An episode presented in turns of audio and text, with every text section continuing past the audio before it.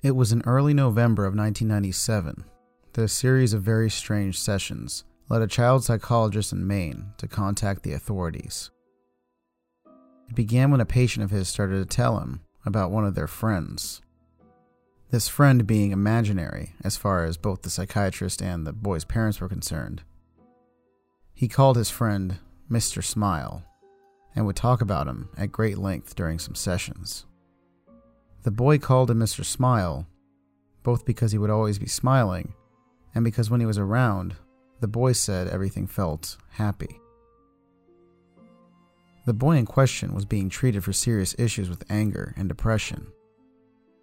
But when Mr. Smile was around, he said that all that anger and sadness seemed to just disappear. He said that Mr. Smile wouldn't speak, but rather just stand there, at the foot of his bed.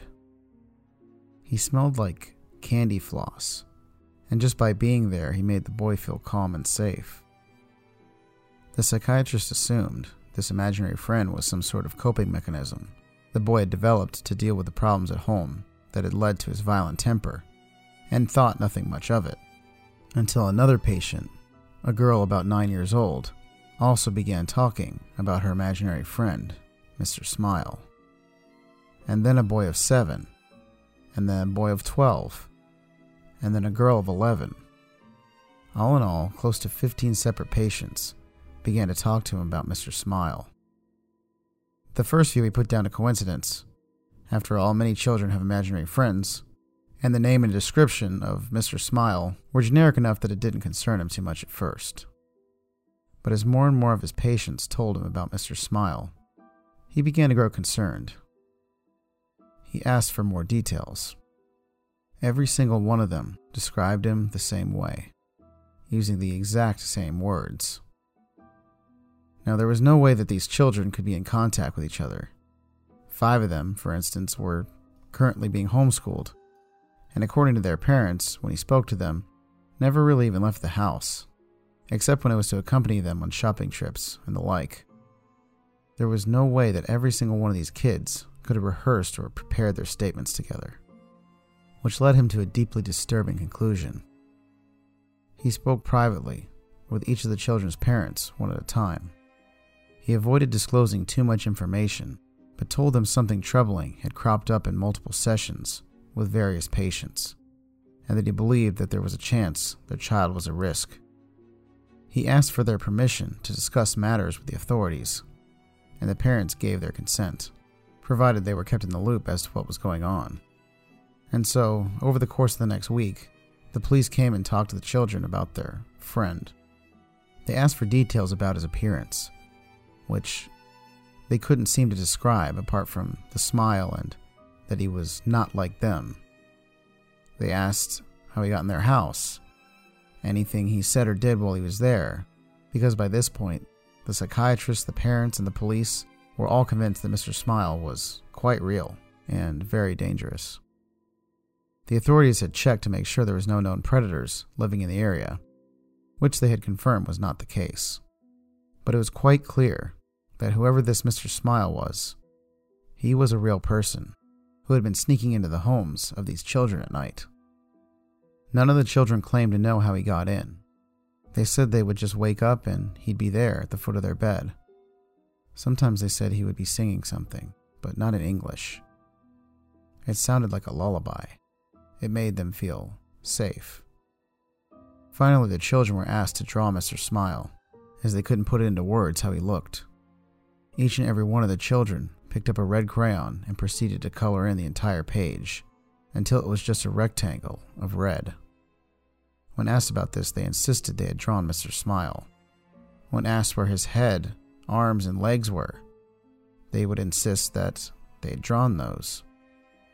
They claimed that they had drawn a perfect picture of the man at the foot of their bed, and when they were told that they had just simply colored in the page and not drawn anything at all, they became deeply angry, feeling that they were being accused of lying and insisting that what they had drawn was a picture of the man they had seen. Acting more on a hunch than anything else, the psychiatrist decided to show one of the colored in rectangles to the various children and asked them what it was. Each and every one of them with no knowledge of what the picture was supposed to be or who had drawn it, and with no knowledge that the other children who had been spoken to about this subject even existed, replied that it was a picture of Mr. Smile. Cameras and baby monitors were placed in the children's rooms so that they could be monitored. Many of the parents simply stopped sleeping altogether, staying up all night staring at the screens that displayed where their children slept. At no point did anyone enter or exit the bedrooms. No sounds, except for them snoring or occasionally talking in their sleep, were heard over the baby monitors. There was no sign of Mr. Smile. After almost two weeks of this, many of them began to doubt that Mr. Smile had ever existed. Other psychiatrists since have put the whole thing down to some strange shared delusion that while it couldn't be explained, it did not have any basis in reality. Some suggested that maybe the whole Mr. Smile thing had its basis in a TV show or film the children had all watched, leading them all to dream up something similar. Then one of the boys went missing. The camera in his room had gone dead at around 2 a.m. His mother had run to check in on him, only to find his room empty. It had literally taken her less than a minute to run to his room. There was no possible way for him to leave or be taken and be out of her sight in the time it took her to leave the bedroom and run towards his, but he was gone. She said there was a smell like cotton candy in the room. The search for the boy turned up nothing. No one had seen anything strange or unusual around the home before or during the disappearance, and no trace of him was ever found. It was less than a week later that one of the girls who had spoken of Mr. Smile vanished as well. Then another. Then another of the boys. One by one, each of them began to disappear, until only four remained. The four remaining children began to talk about how Mr. Smile and his friends were going to take them away soon. When asked about these friends, they talked about how Mr. Smile lived with the other smiling men in the happy place, and that he would take them there soon. They said that there were lots of people there already, and that in the happy place everything was beautiful.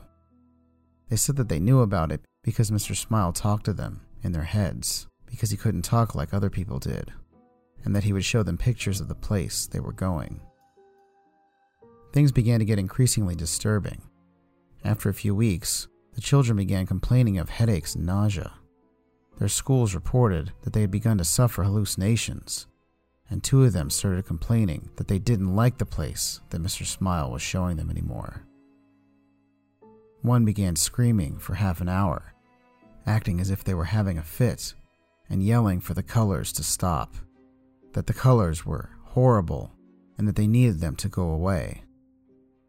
One of the children claimed that Mr. Smile was talking to them in their head all the time now and was telling them things, but that they couldn't say what they were because then their parents would know about the terrible things too. The psychiatrist asked them to write down what Mr. Smile was saying, promising that he would show it to no one, managing to gain the trust of one of the boys enough that he agreed. The contents of the book are known only to him and the authorities, but whenever anyone involved has been asked about it, they just get real quiet and quickly find an excuse to change the subject. The children stopped sleeping. Footage from the security cameras showed them sitting upright, their eyes unblinking, just staring at the wall without moving or making a sound. Sedatives did nothing. One of the girls began cutting strange circular marks into her skin, while two of the boys ceased communicating in English altogether.